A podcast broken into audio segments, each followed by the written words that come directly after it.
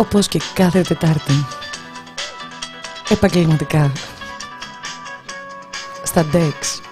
Η Γεωργία Κρυεμπάρδη. Γελάω. Πολύ Γεωργία Κρυεμπάρδη. Κυριολεκτικά από το κινητό της η Γεωργία Κρυεμπάρδη. Χαίρετε, χαίρετε, χαίρετε και καλώς ήρθατε για άλλη μια Τετάρτη στην εκπομπή Κοινωνία Ωρα Πρέσβη με τη Γεωργία Κρυεμπάρδη. Και την Νεκταρία Ψαράκη, βλέπετε τα τεχνικά μας έχουν αναβαθμιστεί, έχουν πάει σε άλλο επίπεδο. Next level, έτσι. Συνεχίζουμε για τρίτη συναπτή εβδομάδα να βάζουμε μουσική από το κινητό, διότι Παιδιά, δεν έχει... είσαι τυφλή αυτή τη στιγμή. Πραγματικά, ε, στάξτε κανένα φράγκο, πρέπει να αλλάξω οθόνη υπολογιστή. Όπως και δίποτε, διακοπή ρεύμα. Να εξηγήσουμε και γιατί συμβαίνει όλο αυτό. Διακοπή ρεύματος έγινε και κάηκε. Ε, ναι.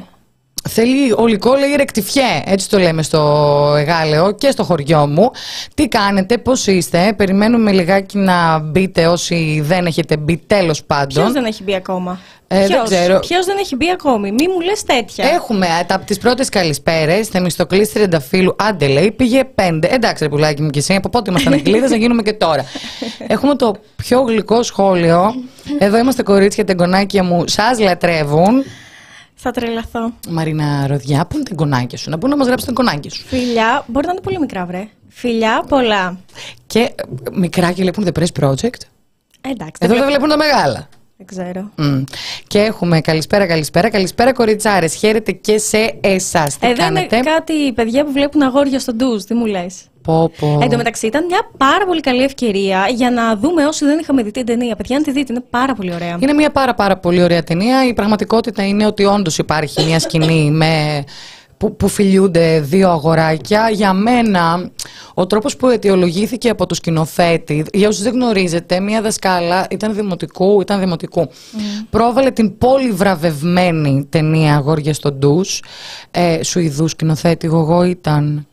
Γιατί δεν είμαι πάρα πολύ σίγουρη. Ούτε εγώ, ας Ε, προσπεράσουμε την. Έχει βραβευτεί όμως, έχει προβληθεί πανευρωπαϊκά και μάλιστα είναι διαθέσιμη για να προβάλλεται. Έχει εγκριθεί δηλαδή αυτός είναι ο σκοπός της ε, σε μ, παιδιά γυμνασίου, λυκείου κλπ.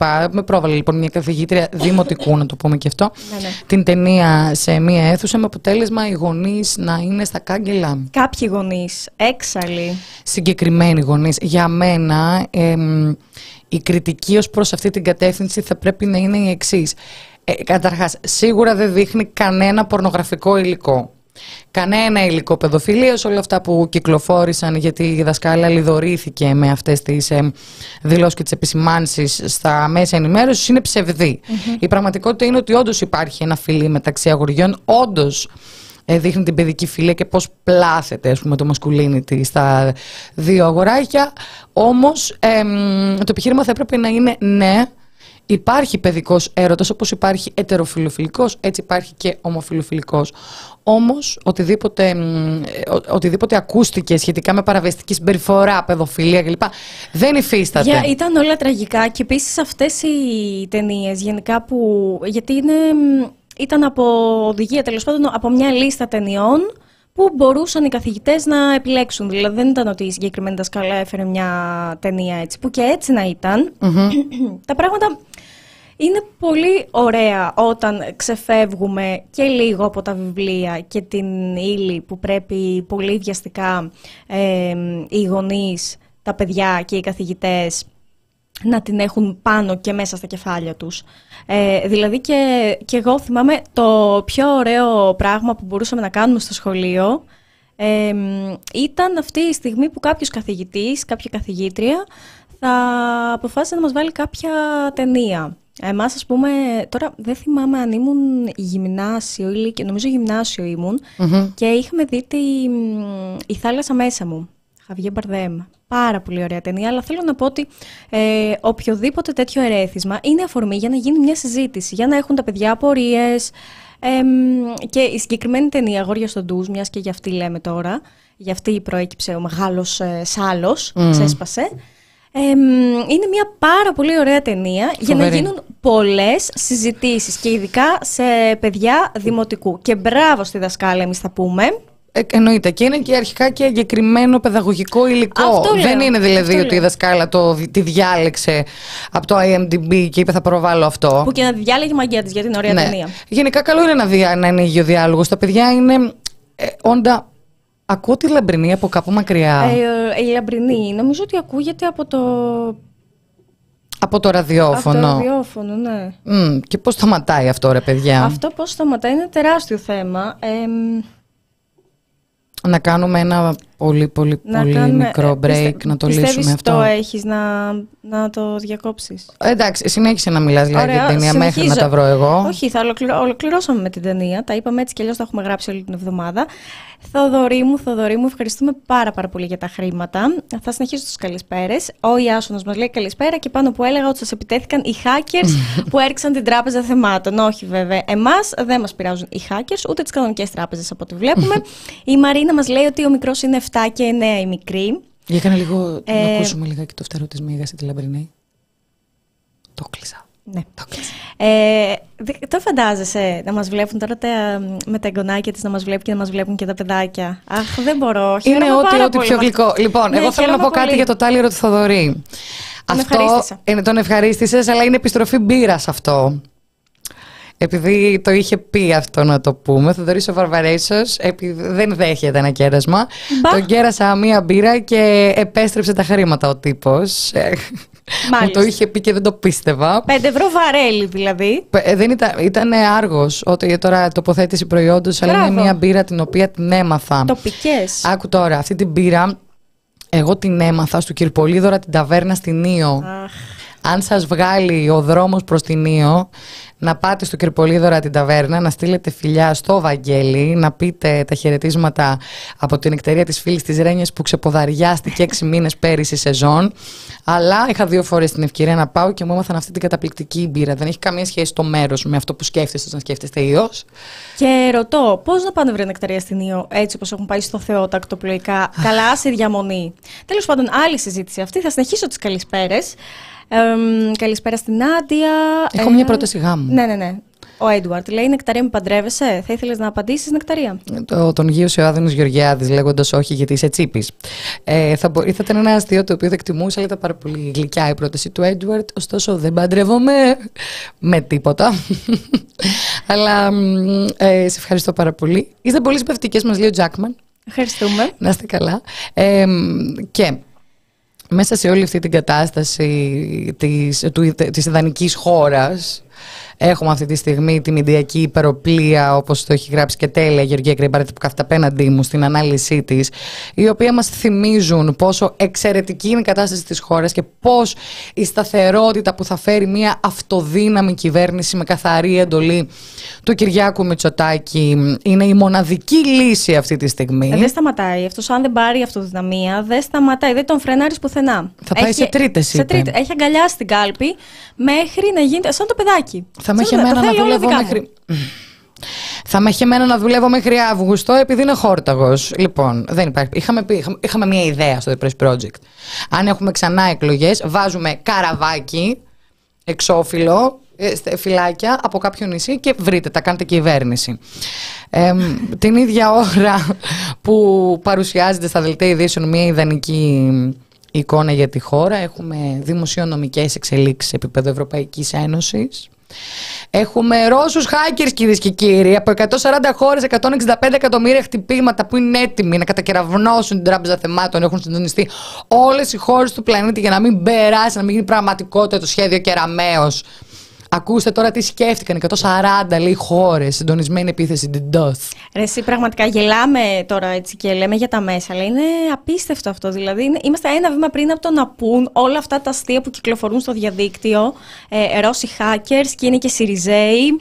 Και ε, δηλαδή, πραγματικά, ε, λίγο η πραγματικότητα, βασικά η φαντασία, έχει αρχίσει και ακουμπάει τα μέσα σαν πραγματικότητα. Έχεις καταλάβει ότι ασχολούμαστε πραγματικά με αυτό το διάλογο. Αν ήταν Ρώσοι hackers; Και να κάνω μια ερώτηση εγώ.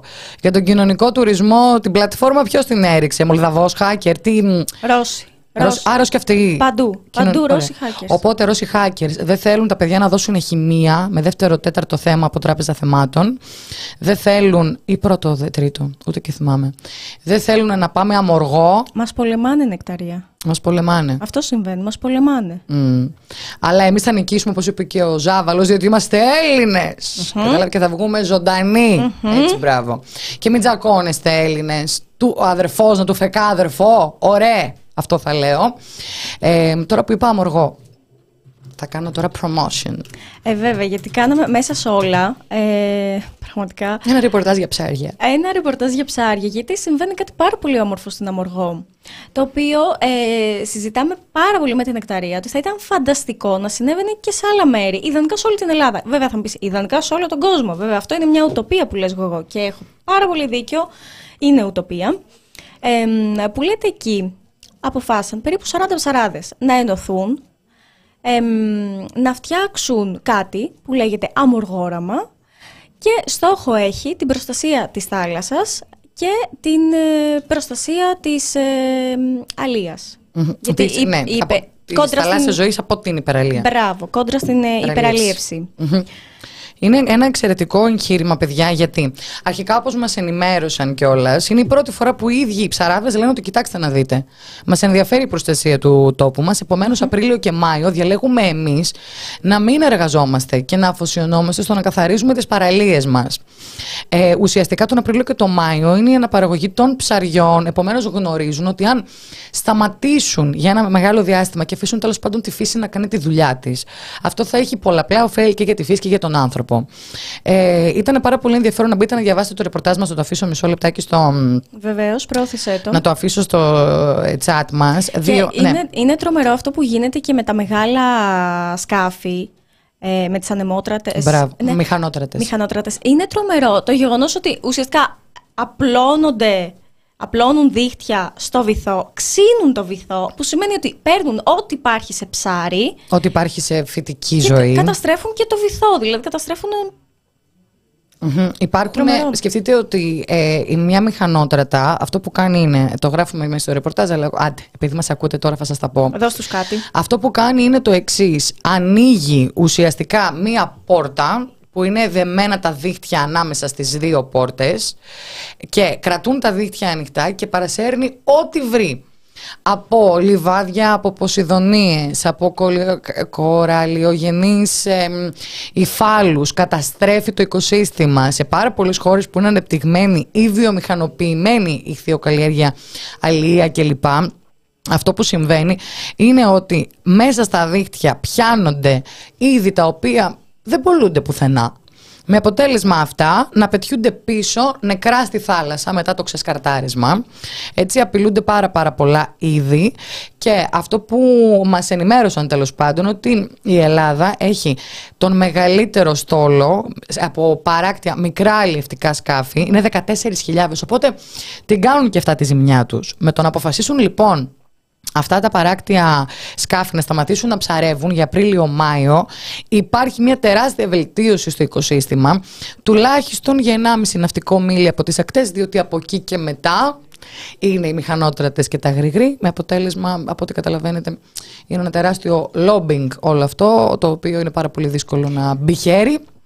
Ωστόσο, τη δουλειά την κάνουν οι ψαράδες και έχουν το όραμά τους να συνεχιστεί αυτό και σε όλα τα νησάκια του Αιγαίου. Μπας και σωθεί ό,τι μπορεί να σωθεί. Διότι η φύση έχει αρχίσει ήδη να εκδικείται, δείτε τον καιρό έξω. Εδώ και πάρα πολύ καιρό είχαμε κάποια στιγμή συζήτηση με άνθρωπο που ζει στο εξωτερικό και μας έλεγε ότι αυτό το πράγμα με τις ειδήσεις στην Ελλάδα έχει παραγίνει. Παντού λέει, λένε στενάχωρα και του λέμε, μα στενάχωρη είναι η κατάσταση, στενάχωρα θα συζητάμε. Ωστόσο του λέμε, εμείς αν έχεις παρατηρήσει, κάνουμε και κάποια διαφορετικά θέματα. Και αυτό είναι μία απόδειξη. Δηλαδή, μη σας φανεί άκυρο που μέσα σε όλα αυτά που γίνονται λέμε σεισμοί, λοιμοί, καταποντισμοί, να οι άλλες θυμήθηκαν να γράψουν για τα, για τα ψάρια στην Αμοργό. Είναι κάτι όμορφο που γίνεται. Και εμείς είμαστε εδώ να λέμε όποια είδηση, καλή ή κακή, τώρα να κάνουμε που οι κακές είναι περισσότερες. Μας γράφει ο Να Στάθιος, πάμε λίγο στα σοβαρά. Γιατί. Ο Μητρόπουλος λέει: Επομένως, μπορεί να έχει ήδη γεννηθεί στην Αμοργό και ο Νέμο του Τσίπρα. Μ' αρέσει που έχω βγάλει ένα παρατσούκλι για τους ψηφοφόρους της Ναι, ναι, ναι, ΣΥΡΙΖΑ. έχει γίνει ανάρπαστο το κείμενο, ώστε να το διαβάσετε επίσης. Απλά υπάρχει μια πολύ σημαντική ερώτηση που θέλω να την απαντήσουμε. Παίρνω τηλέφωνο τη ζωή και της προτείνω να βγούμε για ρακές και αρνείται. Πώς να την πείσω; Θα δώσω Ποια απάντηση. ζωή; Δεν ξέρω ποια ζωή. Θα Την δώσω... Κωνσταντοπούλου, μάλλον. Α, δεν θέλει. Ήσουν έτοιμη να δώσεις ερωτική συμβουλή; Όχι, ήμουν έτοιμη να πω αυτό που είπα. Δεν θέλει. Α, δεν θέλει η ζωή Κωνσταντοπούλου να βγει μαζί σου. Αυτό μάλλον είναι η πραγματικότητα. Λυπάμαι που στο λέω έτσι. Δεν θέλει, πιστεύω. Από κάπου ακούω κάτι τώρα. Εγώ και Από δεν κάπου μπορώ. κι εγώ. Εκνευρίζομαι Το έτσι. έχεις κλείσει. Θες να πάμε σε διάλειμμα, τι θέλεις να Ε, κάνουμε; Όταν πάρουμε τον καλεσμένο μας τότε θα το φτιάξουμε. Να μπούμε λιγάκι στο θέμα και να κάνουμε ένα μικρό break για να τον καλέσουμε.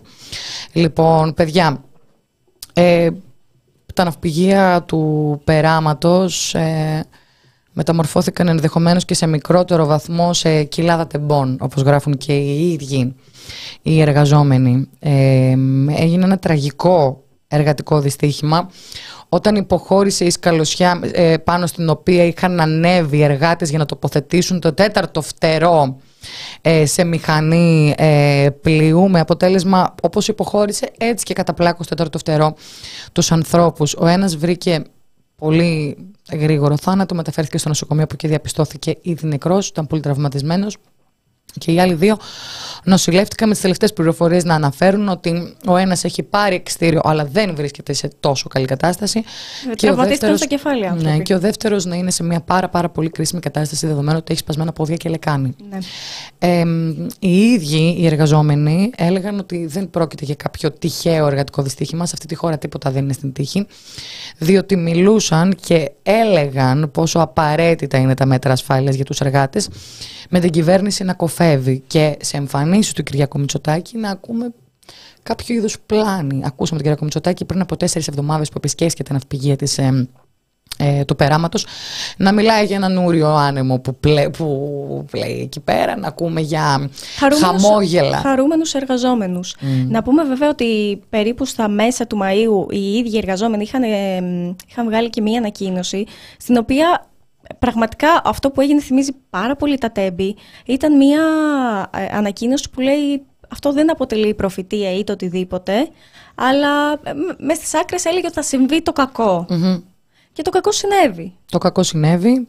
Ε, ένας 47χρονος εργάτης αυτή τη στιγμή είναι νεκρός και οι εργαζόμενοι αυτή τη στιγμή προχωρούν σε δυναμικές κινητοποιήσεις. Έχω να πω ότι οι λιμενεργάτες και γενικότερα οι ναυπηγοί και λοιπά όταν προχωρούν σε κινητοποιήσεις δεν αστείευονται. Είναι πάντα δυναμικές με παλμό.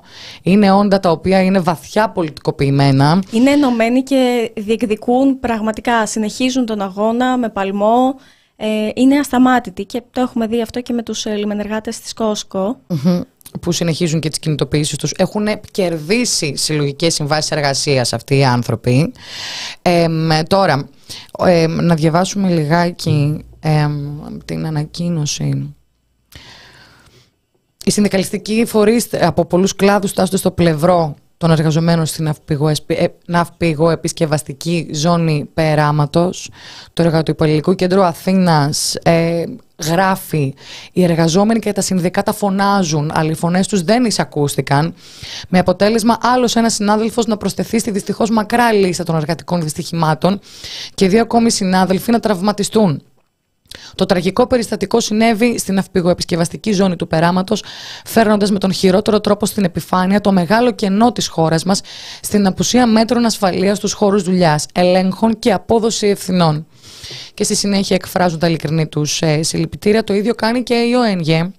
Λέει, ε, εκφράζει αρχικά τη θλίψη της για άλλο ένα νεκρό εργάτη που προσθέθηκε χθες στον κατάλογο των εργατικών ατυχημάτων και τα συλληπιτήριά του στην οικογένεια. Επίσης, καταγγέλουμε ότι παρά τι προειδοποιήσει των σωματείων παραμένουν εγκληματικά ελλειπή τα μέτρα προστασίας, μαζί με την εντατικοποίηση της εργασίας και την ανυπαρξία ελέγχων για την τήρηση των μέτρων προστασίας. Ο δίθεν επίγειος παράδεισος που εξασφάλισαν για τους εργαζόμενους μετράει άλλο ένα εργατικό ατύχημα με ένα νεκρό και δύο σακατεμένους εργάτες. Τα ίδια λέγαμε και για την Κόσκο. Εντατικοποίηση εργασίας, διπλοβάρδιες, η μία μετά την άλλη, νυχτερινά. Δεν είχαν οι άνθρωποι ένα μέρος να αφήσουν τα προσωπικά τους αντικείμενα.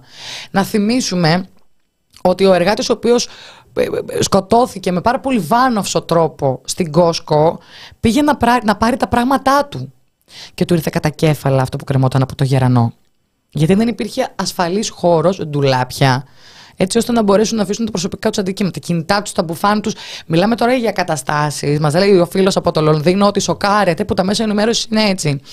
Είναι η κατάσταση γενικά στην Ελλάδα σοκαριστική. Να, συζητάμε τα αυτονόητα. και πέρσι είχαμε κάνει πάλι ρεπορτάζ για τα εργατικά δυστυχήματα. Έχει τίτλο Μαύρο ρεκόρ εργατικών δυστυχημάτων για το 2022. Ε, το Υπουργείο Εργασίας μας είχαν πει ενδιαφέρεται για το κέρδος των επιχειρηματιών πλουτίζουν με το αίμα μας. Τα στοιχεία είναι τρομερά. Εμείς κιόλας το καταλαβαίνουμε γιατί, κοιτάξτε, αν δεν παρακολουθείς συνεχώς ειδήσεις, μπορεί κάποια είδηση να σου ξεφύγει. Εμείς δηλαδή που τα παρακολουθούμε, ε, σίγουρα μία φορά την εβδομάδα θα γράψουμε για κάποιο εργατικό ατύχημα ή δυστύχημα. Να πούμε ότι σύμφωνα με τα επίσημα στοιχεία, μόνο τους πρώτους τέσσερις μήνες του έτους, του 2023 τώρα, οι νεκροί σε εργατικά ατυχήματα έχουν ε, εργατικά δυστυχήματα δηλαδή, έχουν ήδη φτάσει στους 57. Ενώ όλο το 2022 ο αριθμός των θυμάτων ήταν 104. Το 2021 οι νεκροί από εργατικά δυστυχήματα ήταν 31, το 2020 41, το 2019 σκοτώθηκαν ή πέθαναν ενώ εργασίας 51 άνθρωποι, ε, ενώ το 2018 έχασαν τη ζωή τους στη δουλειά 46 άτομα. Μιλάμε για όλο το έτος. Και αυτή τη στιγμή τους πρώτους τέσσερις μήνες μετράμε 57 νεκρούς. Και είναι και συγκλονιστική η ανακοίνωση η οποία μεταδόθηκε μέσα του τηλεοπτικού σταθμού της χείρας του νεκρού εργάτη. Αν έχουμε δύο δευτερόλεπτα να τη διαβάσουμε. Καλημέρα σας. Είμαι η σύζυγος του αδικοχαμένου εργάτη στο πέραμα. Θα ήθελα να μεταφέρετε τα λόγια μου εις μνήμη του συζύγου μου. Εύχομαι με τη σημερινή απεργία η φωνή των αγανακτισμένων πια εργαζομένων να ταρακονίσει τους υπεύθυνους, ώστε να μην υπάρξει άλλο μεροκάματο του τρόμου, να μην ξεχαστεί το συμβάν και να μην πονέσει άλλη οικογένεια άδικα. Δεν παίζουμε με τις ανθρώπινες ζωές. Έλεος φτάνει. Απαιτώ να βρεθούν οι υπεύθυνοι.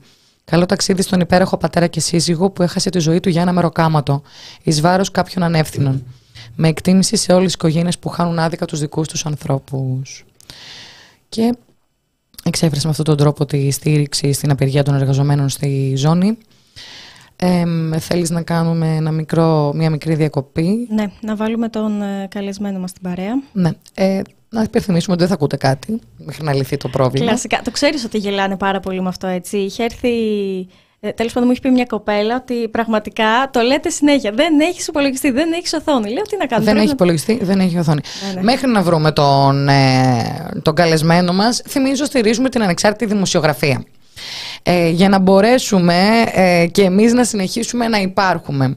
Είστε η μόνη, και ξαναλέω η μόνη πηγή εσόδων μας για να μπορούμε πρωτίστως να έχουμε αυτά όλα που βλέπετε, τα κάνουμε με τα χεράκια μας και με του Κυρκώστα τα χέρια. ε, και να μπορούμε... εννοεί. Ακριβώς.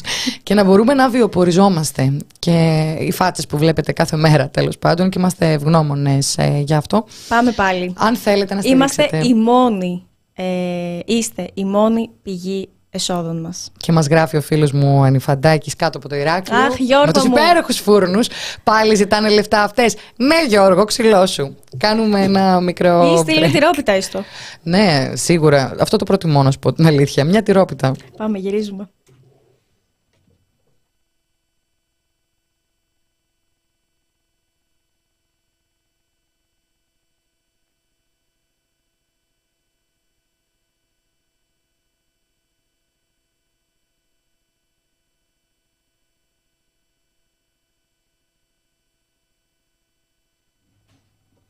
Και επιστρέψαμε πάρα πάρα πολύ γρήγορα. Έχουμε μαζί μας τον Σταύρο του Μανίδη. Μας ακούει; Ναι, σωστά. Καλησπέρα σας. Χαίρετε, καλησπέρα σας. Να πούμε ότι είναι ο πρόεδρος του Σωματείου Ναυπηγοξυλουργών. Αν το λέμε σωστά; Σωστά, σωστά, σωστά το λέτε, σωστά το λέτε. Σε μια ώρα από τώρα είναι η δυναμική κινητοποίησή σας. Να πούμε δύο λόγια για την κινητοποίησή σας και να μπούμε λιγάκι στο θέμα. Σας ακούμε. Έχουμε καλέσει στα πλαίσια και της δεύτερης 24ωρη απεργίας που είχαμε και σήμερα, δεύτερη επαναλαμβανόμενη 24ωρη απεργία στον χώρο της Ναυτικοπισκευή από κοινού με το Συνδικάτο Μετάλλου. Ε, καλούμε και σήμερα το απόγευμα 7 η ώρα και με το Εργατικό Κέντρο Πειραιά στην πλατεία Κοράη σε συγκέντρωση και συλλαλητήριο στους δρόμους του Πειραιά, ώστε να αναδείξουμε τις τραγικές καταστάσεις οι οποίες ε, υπάρχουν αυτή τη στιγμή στην ε, ναυτικοπισκευαστική και να μάθει και ο κόσμος του Πειραιά το τι ακριβώς συμβαίνει και το τι ακριβώς βιώνουμε και εμείς, το οποίο δεν χρειάζεται να είναι κάποιος ε, άμεσα εργαζόμενος για να μαθαίνει κάτι, αλλά είναι και η πηγή εσόδων και στην περιοχή του Πειραιά και σε πολλούς άλλους ε, χώρους. Κύριε Τουμανίδη, τι ζείτε κάθε μέρα; Για πάμε λίγο, ναι. Τι βιώνετε, για πείτε μας. Κοιτάξτε να δείτε. ε, μπροστά σε αυτό το νέο εργοδοτικό έγκλημα το οποίο είναι, γιατί δεν είναι ένα απλό δυστύχημα και έτσι το χαρακτηρίζουμε όχι μόνο εμείς, ένα σωρό κλάδοι οι οποίοι σχεδόν ανά τρεις μέρες έχουμε ένα νεκρό σε διάφορους κλάδους, είτε από τελειβεράδε είτε σωτά. Ε, είναι εργοδοτικά εγκλήματα αυτά. Εμείς στον χώρο της ζώνης με δεκάδες ε, ανακοινώσεις και συγκεντρώσεις πρωινές από την αρχή του 2023, αλλά για να μην μιλήσουμε για τα παλιότερα χρόνια, και με τη σημερινή την απεργία ήταν η έκτη απεργία που κάνουμε 24 ώρες και με πρώτο αίτημά μας την τήρηση των μέτρων ασφαλείας και την ενίσχυση των επιτροπών ε, υγιεινής και ασφάλειας ε, διαπιστώναμε ότι συνέχεια γινόντουσαν μικρά ατυχήματα τα οποία θα μας οδηγούσαν σιγά σιγά σε ένα μεγαλύτερο θανατηφόρο. Είναι χαρακτηριστικό δηλαδή και οι δηλώσεις του Άκη του Αντωνίου, πρόεδρου του Συνδικάτου Μετάλλου στο παράρτημα του Πειραιά, το Νοέμβριο του 2022, που ακριβώς αυτό αναφέραμε ότι, είναι, ότι πηγαίνουμε με μαθηματική ακρίβεια σε, σε ένα τραγικό εργοδοτικό έγκλημα. Είναι η πίεση της δουλειάς, είναι, καταρχάς έχουμε να κάνουμε το πιο επιθετικό κεφάλαιο της χώρας, το οποίο είναι το εφοπλιστικό, και εκεί πέρα παίζονται και μεγάλα παιχνίδια για, με κέρδη τρελά. Τι εννοείται παιχνίδια; Καταρχάς, οι δουλειές οι οποίες γίνονται στην αυτοκοπισκευαστική ζώνη του περάματο ολοκληρώνονται σε πολύ σύντομο χρονικό διάστημα, ενώ θα θέλαν σε άλλα ναυπηγεία να γίνουν σε πιο, θα γινόντουσαν με πιο πολύ χρόνο. Ε, οπότε δηλαδή, ειδικά και τώρα και με το φυσικό αέριο που έχει πάει στα ύψη και τέτοιο, ε, παίζουν, δηλαδή, χάνουν τρελό χρήμα όταν μένει ένα καράβι για καθυστερεί για να, για να ολοκληρωθεί. Οπότε υπάρχει μεγάλη εντατικοποίηση της δουλειάς από τους ίδιους τους εργολάβους, από τους εφοπλιστές προς τους εργολάβους και οι εργολάβοι προς τους εργαζόμενους. Οπότε, μισό λεπτό. Οι εφοπλιστές ε, ουσιαστικά σας ζητούν να, να δράσετε το ταχύτερο δυνατόν, χωρίς όμως να έχουν προχωρήσει σε περαιτέρω προσλήψεις. Άρα, εσείς τι ακριβώς κάνετε, διπλοβάρδιες, να το δούμε λίγο επί του πρακτέως. Και να ρωτήσω και κάτι ακόμη. Έλεγχοι γίνονται ναι. για τις συνθήκες που Αυτό θα σας έλεγα και τώρα. Ναι. Από το 2017 ήδη ήταν υποστελεχωμένες και οι επιτροπές υγιεινής και ασφάλειας, γιατί είμαι και μέλος της, ένα από τα μέλη της πενταμελής Επιτροπής Υγιεινής και Ασφάλειας στον χώρο της ναυτικοπισκευαστικής ζώνης. Ήδη ήμασταν υποστελεχωμένοι. Από το 2017 περίπου, η κυβέρνηση ΣΥΡΙΖΑ ε, είχε μπει πλαφόν να κάνουμε, μέχρι πέντε, να κάνουμε maximum μέχρι πέντε ελέγχους το μήνα. Και μετά με την κυβέρνηση της Νέας Δημοκρατίας και τον νόμο Χατιδάκη, το ΣΕΠΕ έγινε, δηλαδή η επιθεώρηση εργασίας, ε, έγινε ανεξάρτητη αρχή. Ναι. Όπως μπορείτε να καταλάβει ο πιο, ο πιο καλοπροαίρετος, πιο κακοπροαίρετος ακόμα, ε, με πέντε ελέγχους το μήνα, πώς μπορείς να ελέγξεις ένα χώρο τον οποίο δουλεύουν και εργάζονται πάνω από 5.000 εργαζόμενοι σε όλες τις ειδικότητες; Mm-hmm. Μάλιστα. Δηλαδή δεν δε, δε μπορείς να διακτηνιστείς να πετάγεις από το ένα καράβι στο άλλο για να, για να ελέγξεις ένα χώρο εργασίας ειδικά τις εργασίες που γίνονται και με μεγάλη επικινδυνότητα τώρα, όταν πηγαίνεις να κάνεις έναν έλεγχο, τρως το λιγότερο γύρω στις 3 ε, με 4 ώρες μίνιμουμ. Και αν διαπιστώσει και παραβάσεις και χίλια δυο ή που διαπιστώνουμε συνέχεια ανασφάλιστη εργασία ή χωρίς άδειες, όπως ήταν και το συνεργείο με τις προπέλες, το οποίο δεν είχε άδεια εργασιών, δεν την είχαν βγάλει, το είχαν αναμελήσει γιατί δεν τους ενδιέφερε. Οπότε δηλαδή, όταν μπλέκεις, δεν προλαβαίνεις. Δηλαδή, στις πέντε μέρες που βγαίνεις, δηλαδή, να κάνεις έλεγχο, πού θα έλεγξεις σε μια τεράστια έκταση με τόσες πολλές εργασίες που γίνονται. Mm-hmm. Ούτε όλες τις εργασίες δηλαδή... μπορείς να ελέγξεις, ούτε ποιοτικός έλεγχος να γίνει προφανώς. Τίποτα δεν μπορείς να κάνεις. Απολύτως τίποτα δεν μπορείς να κάνεις.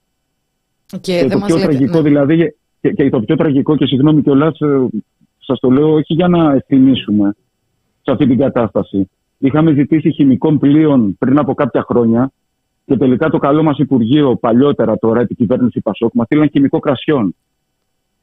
Τι λέτε τώρα; Τι λέτε τώρα, αλήθεια; Ναι, αμέ, αυτά είναι καταγγελίες οι οποίες τις κάνουμε καθημερινά.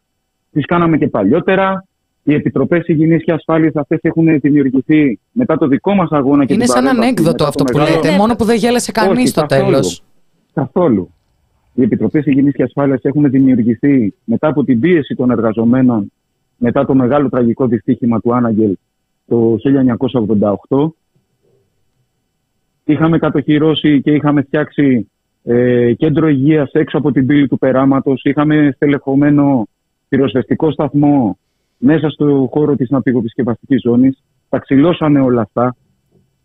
Εδώ πέρα είχαμε ένα τύχημα πάλι πριν από κάποιους μήνες είχαν έρθει πυροσβέστες και δεν μπορούσαν να. δεν γνωρίζανε πώς να μπουν μέσα στο καράβι για να απεγκλωβίσουν συνάδελφο. Μάλιστα.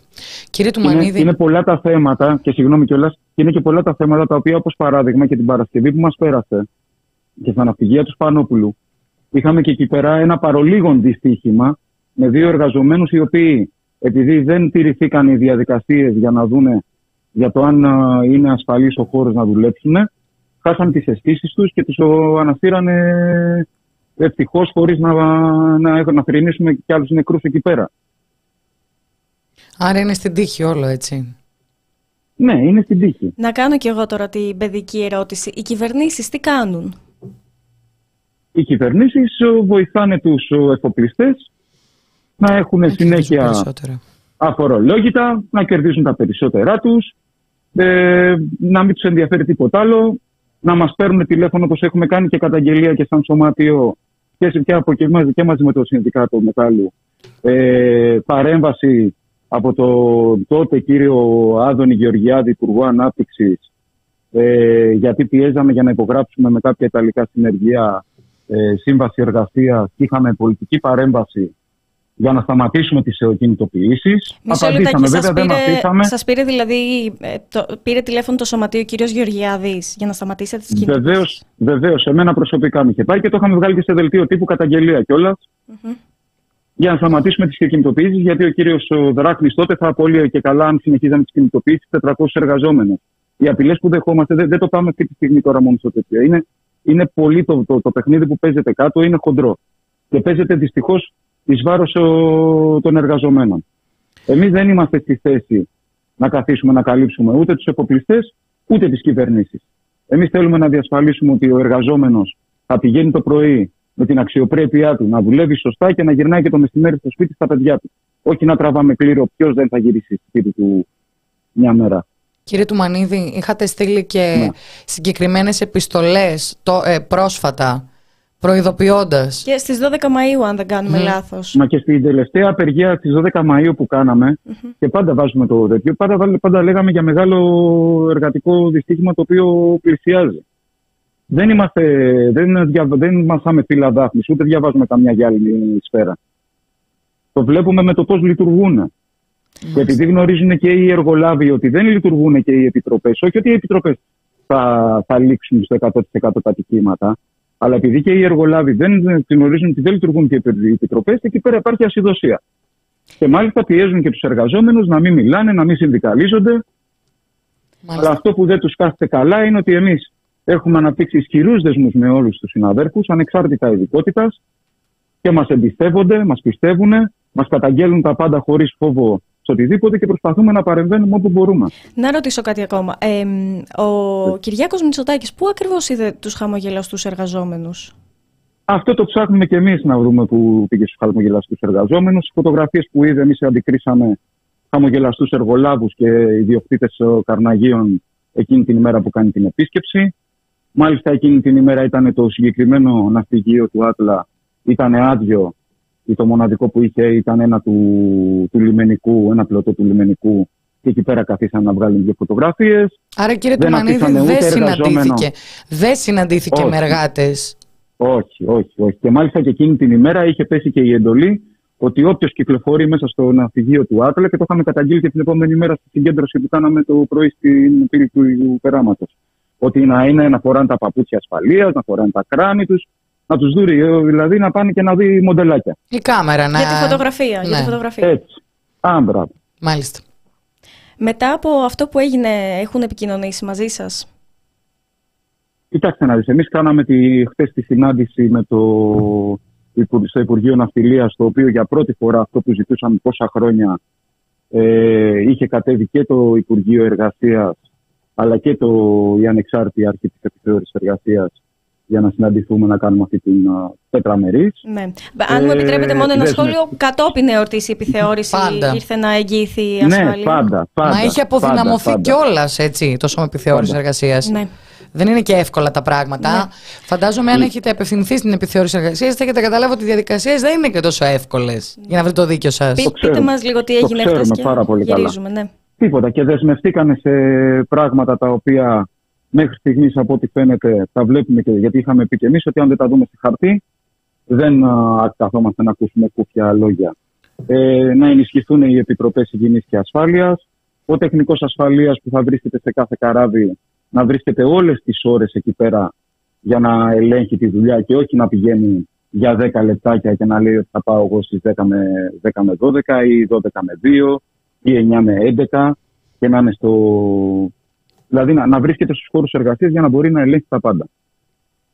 Και μέχρι στιγμής από αυτό αποδεικνύεται. Και το δεύτερο θετικό βήμα το οποίο έχουμε αυτή τη στιγμή ε, το Συνδικάτο Μετάλλου έχει πάρει μέχρι στιγμής, ενώ έχουμε, υπο- έχει υπογράψει ε, συλλογική σύμβαση με το, την Εργοδοτική Ένωση του Μετάλλου και αποφεύγανε πάντα να την α, κηρύξουν ως υποχρεωτική.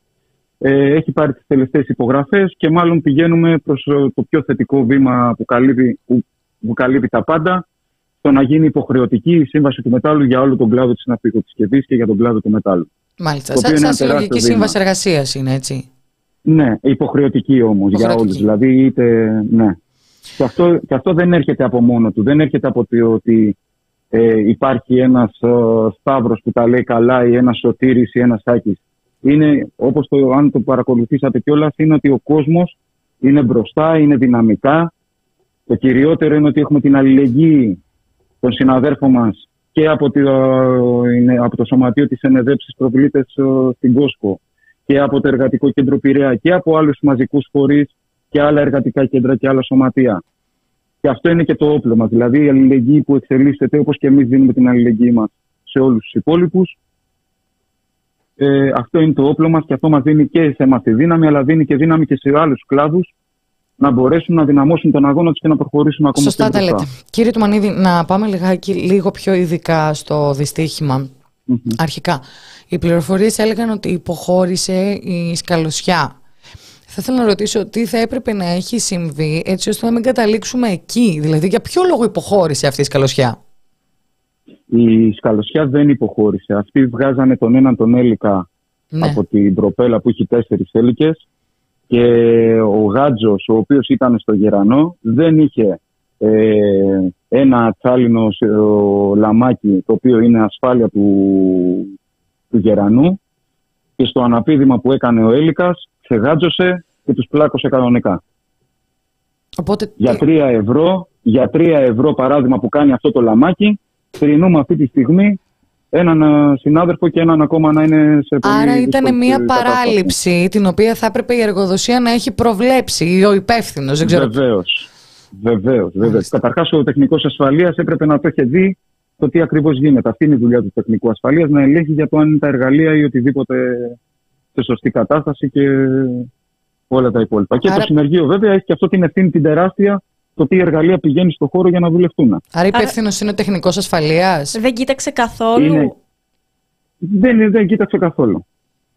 Ναι. Δεν, δεν κοιτάνε, δεν, δεν τους ενδιαφέρει. Ο λόγος για τον οποίο ο τεχνικός ασφαλείας δεν κοίταξε καθόλου, γιατί έχουμε και ένα σταθμάρχη αυτή τη στιγμή σε- στη φυλακή, έτσι. Είναι διότι χρειάζονται παραπάνω τεχνική ασφαλεία. Για ποιο λόγο αυτός ο άνθρωπος δεν παρατήρησε αυτό κατά τη δική σας άποψη; Κοιτάξτε να δείτε, γιατί είναι αυτό που σας είπα και στην αρχή, ότι στο βωμό του κέρδους ότι πρέπει να γίνει δουλειά γρήγορα και τέτοιο, και από τη στιγμή, και όπως είναι και το πάγιο αίτημά μας, ότι ο τεχνικός ασφαλείας δεν πρέπει να προσλαμβάνεται από τον εκάστοτε εργοδότη ή εκάστοτε εφοπλιστή. Α, Ο από τεχνικός τον... ασφαλείας α, πρέπει, να μάλιστα. είναι, πρέπει να είναι με λίστα, όπως είναι το πάγιο αίτημά μας, και να πηγαίνει κανονικά με λίστα και να μπορεί. Γιατί ποιος θα, ποιος, ποιος θα πάει και θα πει σε αυτόν που τον επληρώνει ότι ξέρεις κάτι, εγώ σου κάνω διακοπή εργασιών αυτή τη στιγμή.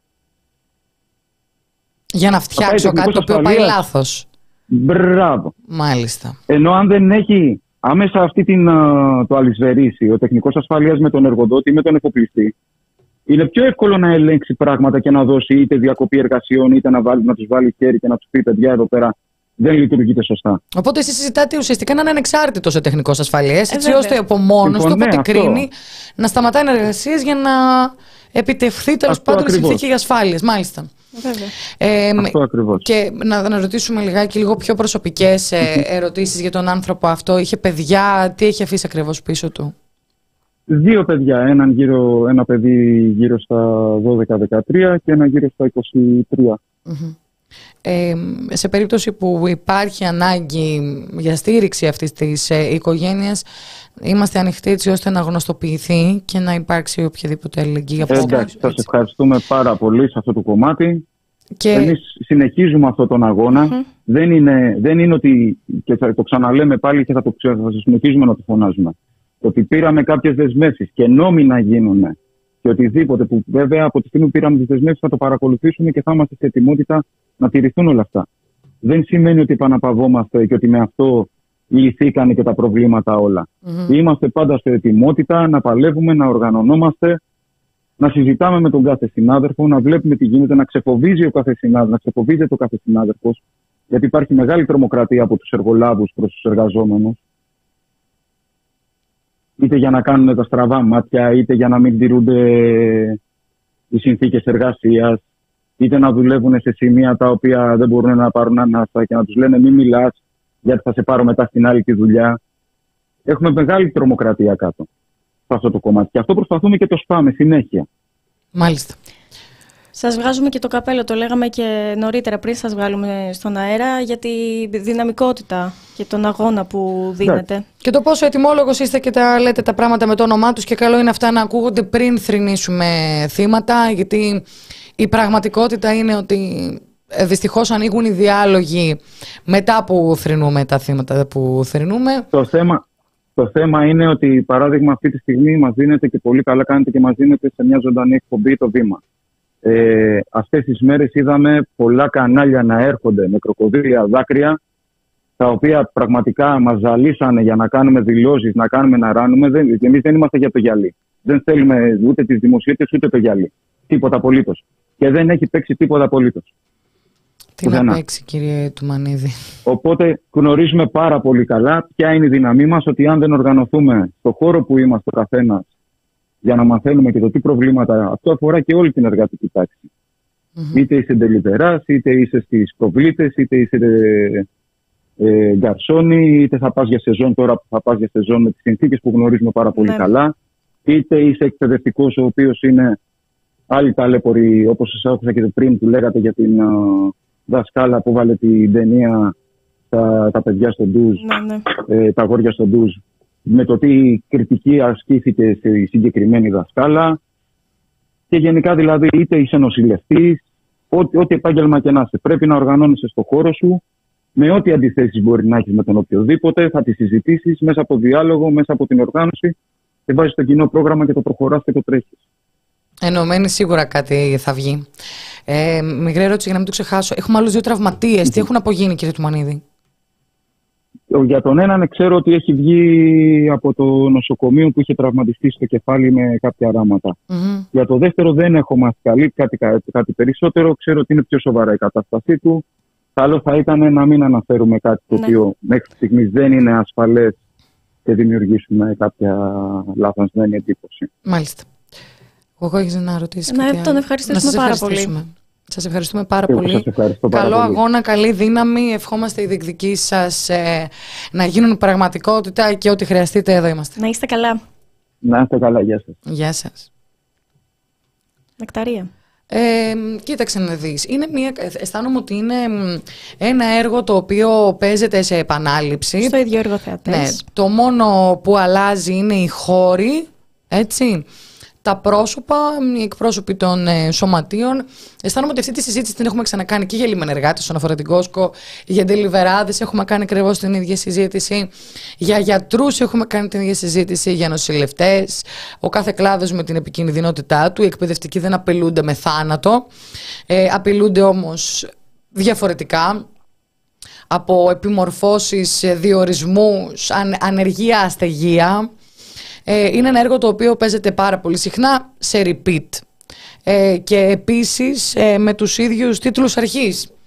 Ε, μερικούς μήνες πριν, μερικές εβδομάδες πριν ο αρμόδιος, η αρμόδια υπουργός ή ο πρωθυπουργός να επισκέπτεται τους χώρους και να δίνει έτσι μια παραδεισένια εικόνα του κάθε κλάδου και μερικές ημέρες, μερικούς μήνες, μερικές εβδομάδες μετά να ακούμε για τραγικές συνέπειες. Έτσι είχαμε έναν Καραμανλή ο οποίος εκλέχθηκε πρώτος στις αίρες και συγχαρητήρια κύριε Καραμανλή γι' αυτό να λέει ότι παρακαλώ να ανακαλέσετε για τα προβλήματα τους ΟΣΕ και ξάφνου είχαμε ένα τραγικό δυστύχημα. Ε, τραγικό δυστύχημα, ε, πολιτικό έγκλημα, θα δείξει. Το μόνο που ξέρω τώρα είναι ότι η υπόθεση προχωρά ε, και κοιτάμε τις πολιτικές ευθύνες ως προς τις προσλήψεις. Πάντως, τα κριτήρια του σταθμάρχη, γιατί πήραμε το σταθμάρχη. Αυτό θα έλεγα. Ναι. Σύμφωνα με τα μέσα και τη, τους πολιτικούς πρόκειται για ανθρώπινο λάθος και ο λόγος που συνεχώς σε αυτή την εκπομπή όχι βάζουμε στο στόχαστρο, αλλά τέλος πάντων μιλάμε για τον ρόλο των ε, μέσων μαζικής ενημέρωσης, είναι ακριβώς γιατί δεν επιτελούν το ρόλο τους. Είχαμε και την κυρία Σαράφογλου να ρωτάει με πάρα πολύ μεγάλη απορία ε, πρόσφατα. Όλα αυτά εσείς ε, τότε στο έγκλημα στα τέμπη. Στα τέμπη. Γιατί δεν το είπατε; Γιατί εξώδικα στέλναμε, αλλά δεν τα παίζετε. Το ίδιο ακριβώς συμβαίνει και τώρα. Ακριβώς αυτό γίνεται. Ακριβώς αυτό γίνεται. Δηλαδή, πραγματικά, αν θέλουμε ε, ή αν θέλουν οι συστημικοί δημοσιογράφοι έστω για λίγο να κάνουν τη δουλειά του. Μα δεν θέλουν εγώ. Είπα, αν θέλουν, είναι πολύ εύκολο. Είναι πάρα πολύ εύκολο. Δεν είναι δύσκολο. Ε, διαβάζω εδώ πέρα και τα σχόλια λένε πόσο εξαιρετικός άνθρωπος ε, ήταν ο κύριος Τουμανίδης πραγματικά και το λέμε και θα το ξαναλέμε συνέχεια. Αυτοί οι άνθρωποι κάνουν πραγματικό συνδικαλισμό ε, έξω από τις κάμερες, τα φώτα και οτιδήποτε άλλο, είναι ενωμένοι, είναι μια γροθιά στο δρόμο με παλμό, με δυναμικότητα και τα καταφέρνουν. Τα καταφέρνουν, διεκδικούν. Και όταν δεν τα καταφέρνουν, συνεχίζουν να παλεύουν μέχρι να τα καταφέρουν, γιατί θα τα καταφέρουν στο τέλος. Το θέμα είναι να μην φτάνουμε να έχουμε θύματα. Να μην φτάνουμε να βάφεται το τσιμέντο με αίμα εργατών. Και όχι μόνο εργατών. Και όχι μόνο εργατών. Και είναι και τραγικό το γεγονός ότι ε, για μένα αισθάνομαι ότι είναι δύο οι πραγματικότητες και με λυπεί ότι υπερισχύει η πρώτη. Η πρώτη πραγματικότητα είναι on camera, η δεύτερη πραγματικότητα είναι off camera. Το γεγονός ότι είχαμε έναν Κυριάκο Μητσοτάκη να πηγαίνει και να μιλά για χαρούμενους εργαζόμενους, για χαμόγελα, για δουλειές, καλοπληρωμένες δουλειές και ασφάλεια σε ένα χώρο που κοντέψαμε να έχουμε τρεις νεκρούς, αποτύχει έναν αποτύχει έναν, έτσι. Ε, και ξαφνικά αυτό βγαίνει στην επιφάνεια και δεν κινείται φίλο. Αλλά αντιθέτως, δεν, ε, κόβονται τα αποσπάσματα, κόβονται οι δηλώσεις των εργαζομένων.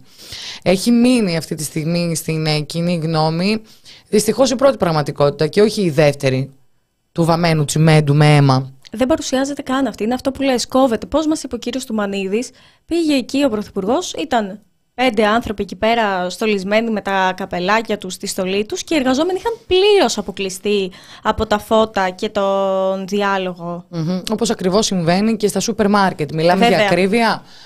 Φωτογραφίζεται ο πρώην Υπουργός Ανάπτυξης Επενδύσεων, διότι για ένα μήνα δεν είναι. Ναι, ναι. Πιστέψτε το. Χαίρομαι να το λέω αυτό. Ε, φωτογραφίζεται λοιπόν μεγάλα τα πάρα πολύ φθηνά και ικανοποιημένους καταναλωτές. Έχουμε ε, τα τέμπη, βρίσκουν εκεί πέρα έναν πίνακα τηλεδιοίκησης που μοιάζει περισσότερο με φιδάκι. Σαν την κονσόλα που έχω ναι, μπροστά μου μοιάζει. Με αυτό είναι τηλεδιοίκηση ε, και αυτό είναι τηλεδιοίκηση και αυτό εδώ πέρα είναι τηλεδιοίκηση γιατί το λέω εγώ. Μα όχι, έτσι. είναι τοπικός χειρισμός. Όχι, είναι τηλεδιοίκηση. Είναι τηλεδιοίκηση. Ναι, είναι απίστευτο. Μια πλασματική λοιπόν εικόνα της ζωής που με κάποιο τρόπο διεισδύει στα μυαλά του, του ψηφοφόρου και ξαφνικά πιστεύει την πραγματικότητα που άκουσε και όχι την πραγματικότητα που βλέπει.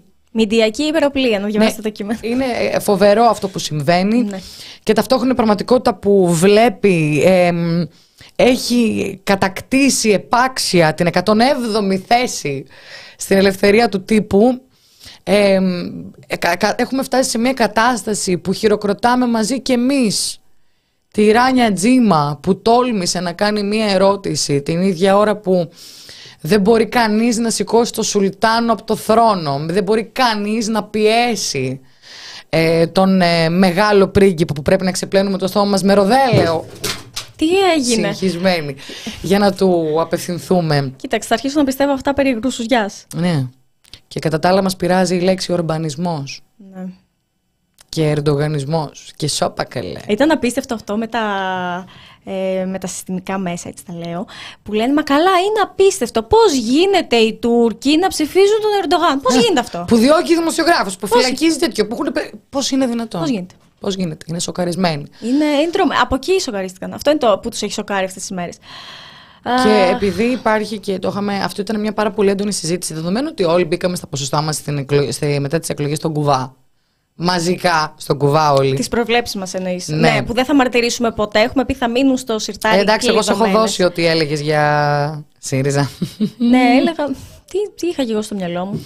Τέλος έλατε. Μα το θέμα ποιο είναι, ότι κα, κανείς. Λέει, συγγνώμη, εντάξει, επειδή έβαλες 28 τους ΣΥΡΙΖΑ και 27 τη Νέα Δημοκρατία, θα σε κατηγορήσω εγώ. Γιατί εγώ πού διαφέρω, στο ότι έδωσα 1 με 2% διαφορά. Ε, μ, αυτό που πιστεύω είναι ότι το μεγαλύτερο.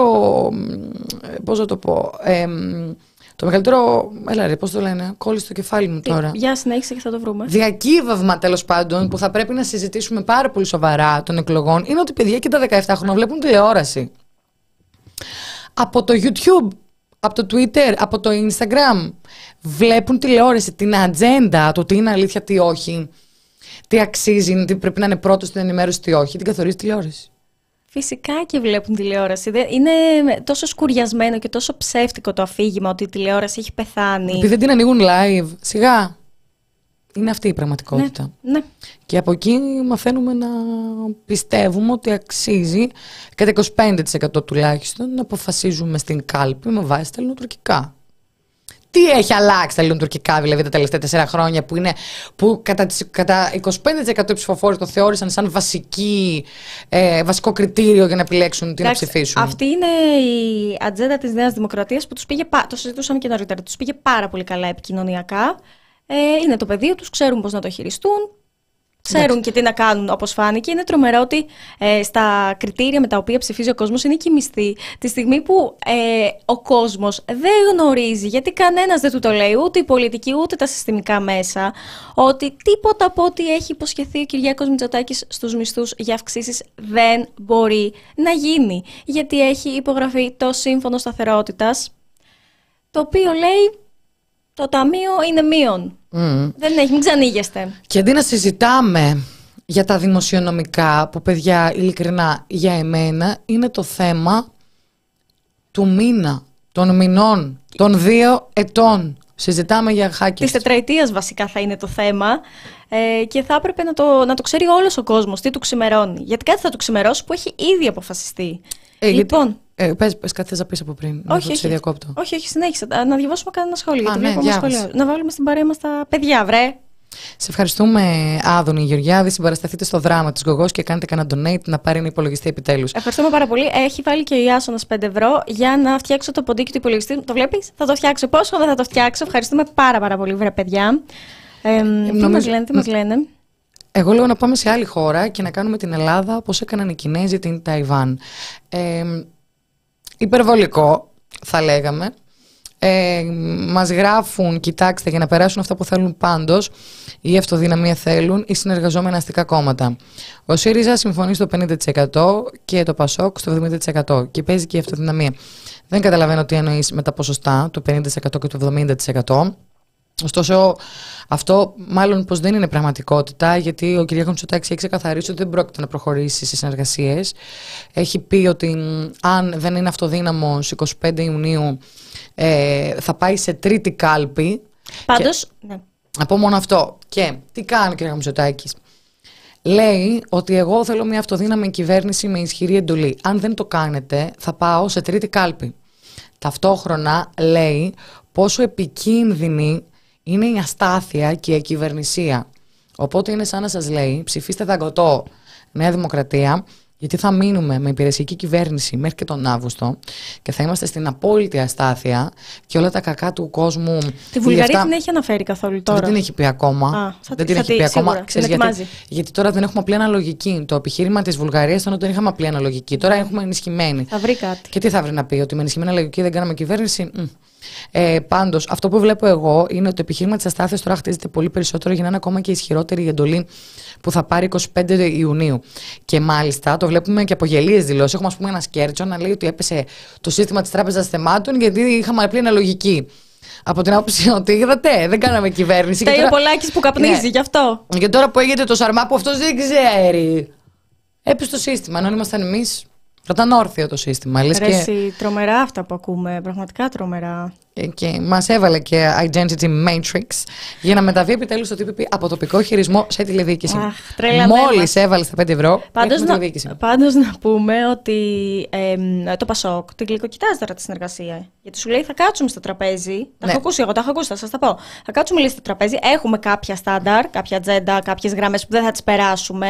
Εν τω μεταξύ, αν δείτε ε, την τρομερή έρευνα που έχει κάνει, έκθεση που έχει βγάλει το ΚΕΦΙΜ, εμ, το Κέντρο Φιλελεύθερων Μελετών, για το τι νομοσχέδια και τι νομοσχέδια ψηφίζουν Νέα Δημοκρατία, Πασόκ, Μαζί. ναι, Το σε, 50%. πόσο, συ- σε πόσο συμφωνούν κλπ. Και παραπάνω. Νομίζω εγώ γύρω στο 70 πρέπει να ήταν. Το Α, 70 ήταν. Κάπου ήταν, ήταν τρομερό, ήταν τρομερό. Υπήρχε Είχαν μια- κάνει συνο- έτσι, μια συνολική μελέτη για το τι ψηφίζει, είχε ψηφίσει και ο ΣΥΡΙΖΑ, έχει υπερψηφίσει. Και... Πολλά πράγματα. Και παιδιά, να, τα- να τις διαβάζετε αυτές τις μελέτες. Και Μα εμείς εγώ τις δεν είχα γράφουμε. γράψει κάτι.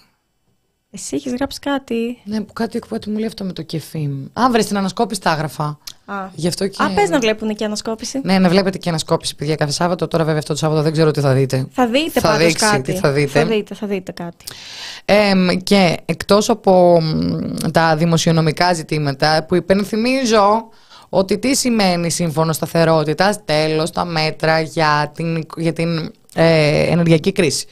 Λέει λοιπόν η Ευρώπη ότι ξέρετε κάτι με στο φυσικό αέριο έχουν επανέλθει στα φυσιολογικά τους. Επομένως, μέτρα για ενεργεια- για ενεργειακή κρίση δεν υπάρχει λόγος να υπάρχουν. Αν υπάρξουν αντικειμενικές αιτίες που χρήζει ε, κρατικής βοήθειας ο κόσμος, τότε αυτοί αντικειμενικές αιτίες δεν σημαίνει να ανέβουν οι τιμές του φυσικού αερίου, όχι να αποφασίσουν μαζί όλοι οι βενζινάδες να εσχροκερδίσουν, έτσι. Ε, Επομένως, τότε λέει ότι το- θα επιλέξει η κυβέρνηση ομάδες ευαλωτότητας και θα δώσει στοχευμένα μέτρα στον καθένα. Τέλος, λοιπόν, η εκπτώση στο ρεύμα. Τέλος, μπορεί να παραμείνουν τα πας. Γιατί για μένα, εγώ τώρα αν ήμουν κυρία Μητσοτάκης, τι θα έκανα; Δώσε ιδέες. Ναι, αυτό θα έκανα. Επειδή βλέπουμε ότι το παιχνίδι εν τέλει δεν κρίνεται πολιτικά, αλλά κρίνεται επικοινωνιακά. Το έχει πει. Ναι, ε, το έχει πει, του ξέφυγε βέβαια, που να ξέρε. Ε, πιστεύω ότι θα κρατήσει τα πας. Είναι μια καλή ιδέα να μπαίνει ένα εκατοστάρικο, 15-20 ευρώ, οτιδήποτε, ό,τι δικαιούται ο καθένας κάθε τότε και λιγάκι για να μπορέσει να το επιθυμίζει και στη λεπτικά παράθυρα και να λέει Άγω, έκοψα χρήμα, μοίρασα. Πάρε το 5 ευρώ κουπονάκι. Ναι, παρόλα αυτά θα εξακολουθεί να είναι το γάλα 7,90 που λέει ο λόγος. Ε, Καλά, τώρα που λέει ο λόγος, στο 2 κάτι έχει πάει. Έχει πάει η φέτα, φίλε, 14 ευρώ το κιλό. Λοιπόν, αν θα κάνουμε, θες να Αυτό κάνουμε δεν μια είναι εκπομπή, φέτα. να κάνουμε μια εκπομπή μόνο με τιμές κάποια εννοείται. στιγμή; Είναι τρομερό αυτό το πράγμα. Ανατιμήσεις, τι είχαμε και τι έχουμε. Είναι τρομερή η διαφορά. Και όταν συνειδητοποιήσει, ακόμα και το γάλα που λέω ότι έχει πάει στο 2 κάτι. Το γάλα 2 κάτι. Εκπομπή και η ρεπορτάζ, τι είχαμε, τι έχουμε, ποιες είναι οι τιμές του φυσικού αερίου σήμερα, των καυσίμων γενικότερα, τι, ποιο είναι το κόστος τέλος πάντων τότε, ποιο ήταν, ποιο είναι σήμερα, τι τιμές ήταν τότε, τι τιμές ήταν σήμερα. Έρχεται, τέλος. να, δούμε, να δούμε ε, ποιος εσχροκερδεί και αν πραγματικά η ακρίβεια είναι εισαγόμενη. Θα σας δείξουμε εμείς. το κλασικό επιχείρημα. Ε, μα αν ήταν ε, ε, τουλάχιστον να μπορέσουμε. μ, Βέβαια έχει. Ναι, με συγχωρείς. Όχι, εγώ, πες. Όχι, εγώ λέω. Όχι, έχει περάσει και στον κόσμο, θέλω να πω αυτό το, το ότι είναι η εισαγόμενη Ε, βέβαια. ακρίβεια και είναι παγκόσμιο φαινόμενο. να Και ο κάνει. Κυριάκος Μητσοτάκης κάνει ό,τι καλή. Πόσο να δώσει Πια. πια; του Μητσοτάκης πια; Πόσο να μας δώσει; Ε, και Αχ. να κλείσω με το άκρος καλοκαιρινό θέμα των εισιτήριων γυαλού. Α, Δεν μπορείτε να πάτε πουθενά. Ε, και αν πάτε κάπου ε, πέντε μέρες ε, θα κάτσετε σπίτι τρεις μήνες. Διότι τα εισιτήρια, παιδιά, έχουν φτάσει στο Θεό. Ε, έχουμε έναν τουρισμό ο οποίος δεν απευθύνεται ουσιαστικά σε εμάς. Στον Έλληνα με το μισθό των 7, ε, 7 εκατοστάρικα, αν είναι τυχερός, τυχερή, καθαρά. Ε, μ, και η πραγματικότητα είναι, παιδιά, ότι ε, αυτό το είχαμε και πέρυσι, ωστόσο φέτος είναι μια άλλη συζήτηση. όχι, φέτος έχει παραγίνει. Ε, δηλαδή στο τέλος δεν θα μπορούμε να πάμε ούτε στη ραχούλα. Τίποτα. Και εγώ τρέμω ε, την ίδια ώρα που οι τιμές είναι τόσο ψηλές τι θα απογίνουν οι μόνιμοι κάτοικοι οι οποίοι δεν επέλεξαν να είναι από την Πάρο δεν επέλεξαν να είναι από την Άξο διορίστηκαν ως καθηγητές Και σήμερα που ένα σπιτάκι που αντικειμενικά ενδεχομένως να κόστιζε 3-4 εκατοστάρικα το μήνα, σήμερα που φτάνει στα 2,5 χιλιάρικα, δυστυχώς ετοιμαζόμαστε να δούμε ξανά για άλλη μια χρονιά εκπαιδευτικούς να κοιμούνται στο αμάξι. Το είδαμε, Μπασκέ. το είχαμε Το έχουμε κάνει θέμα ξαναδεί. στην αρχή της χρονιάς. Και δείτε τελικά η προσφυγιά πόσο πιο κοντά μας είναι από ό,τι φαντάζεστε. Η προσφυγιά την οποία μ, ξεχνάμε μ, κάθε λίγο και λιγάκι γιατί νομίζουμε ότι τα σημαντικά είναι οι εκλογές. Ποιος θα είναι την επόμενη μέρα. Ε, αλλά πραγματικές δεσμεύσεις, τα όσα ταλανίζουν τον κόσμο δεν βλέπουμε. Δεσμεύσεις σχετικά Α πούμε, τόσο, ώρα- ασχολ- τόσο καιρό ασχολούμαστε με τις εκλογές. Ξέρετε πόσο, πόσο πληστηριασμοί πρώτη κατοικία έχουν συμβεί. Έτσι, οι οποίες καλύπτονται από τις σημαντικές ειδήσεις. Από τις fancy ειδήσει των ε, κουκουλοφόρων ανώνυμους που θέλουν να μην δώσει το 17χρονο χημεία και από τις εκλογικές και ποιος τάπωσε ποιον. Δεν συζητάμε για δημοσιονομικά. Δεν συζητάμε ότι όσο καιρό μιλάμε είναι ακόμη νεκροταφείο προσφύγων το Αιγαίο. Δεν συζητάμε για την ακρίβεια, δεν συζητάμε Χριστό. Συζητάμε Χριστό, αλλά λάθος. Εμείς εδώ πάντως τα συζητάμε. Τα συζητάμε όλα. Γι' αυτό μας παρακολουθείτε άλλωστε, θέλω να πιστεύω. Να στηρίζετε την ανεξάρτητη δημοσιογραφία, να στηρίζετε την ανεξάρτητη δημοσιογραφία, να στηρίζετε το The Press Project, να στηρίζετε το The Press Project. Δεν έχω χαλάσει τα Το λέω δύο Πολυτεχνείο. φορές, όχι θέλω να το τονίζω. Είστε η μόνη πηγή εσόδων μας. Είστε η μοναδική πηγή εσόδων μας. Σας ευχαριστούμε πάρα πάρα πολύ για όλο αυτό που μας δίνετε. Έχουμε και ένα donate Δεν ακόμα. ε, έχω λόγια να σας ευχαριστήσω και χαίρομαι πάρα πολύ που έχουμε την εκπομπή για πολλούς λόγους, αλλά ένας ακόμα ότι υπάρχει αυτή η αμεσότητα με τον κόσμο και μπορούμε να τους, ε, για τώρα να γράψω ένα κείμενο μόνο μου ευχαριστώ στο The Press Project θα είναι λίγο περίεργο, Α, ναι. αλλά εδώ πέρα μπορούμε να, να σας λέμε ότι πραγματικά σας ευχαριστούμε πάρα πάρα πολύ, συνεχίστε να μας στηρίζετε και ένα ευρώ από τον καθένα σας για εμάς είναι πάρα πολύ σημαντικό. Και ευχαριστούμε και τον Brain Drained που μόλις μας έβαλε 10 δολάρια και γράφει αντί για Brain Gain αίτηση για πράσινη κάρτα. Λέω να κάτσουμε λίγο ακόμα εδώ. Και μετά θα έρθουμε να σε βρούμε. Ναι. Α, δε- α, όχι, τον μπέρδεψα με το φίλο μας που είναι τον, ε, τον κόσμο. Και Που σένα θα έρθουμε να βρούμε. Α, εσύ λες τον άλλο που είναι στην ε, Κάναντα. Ναι, ναι. Ε, ναι. Ε, όχι, η New York.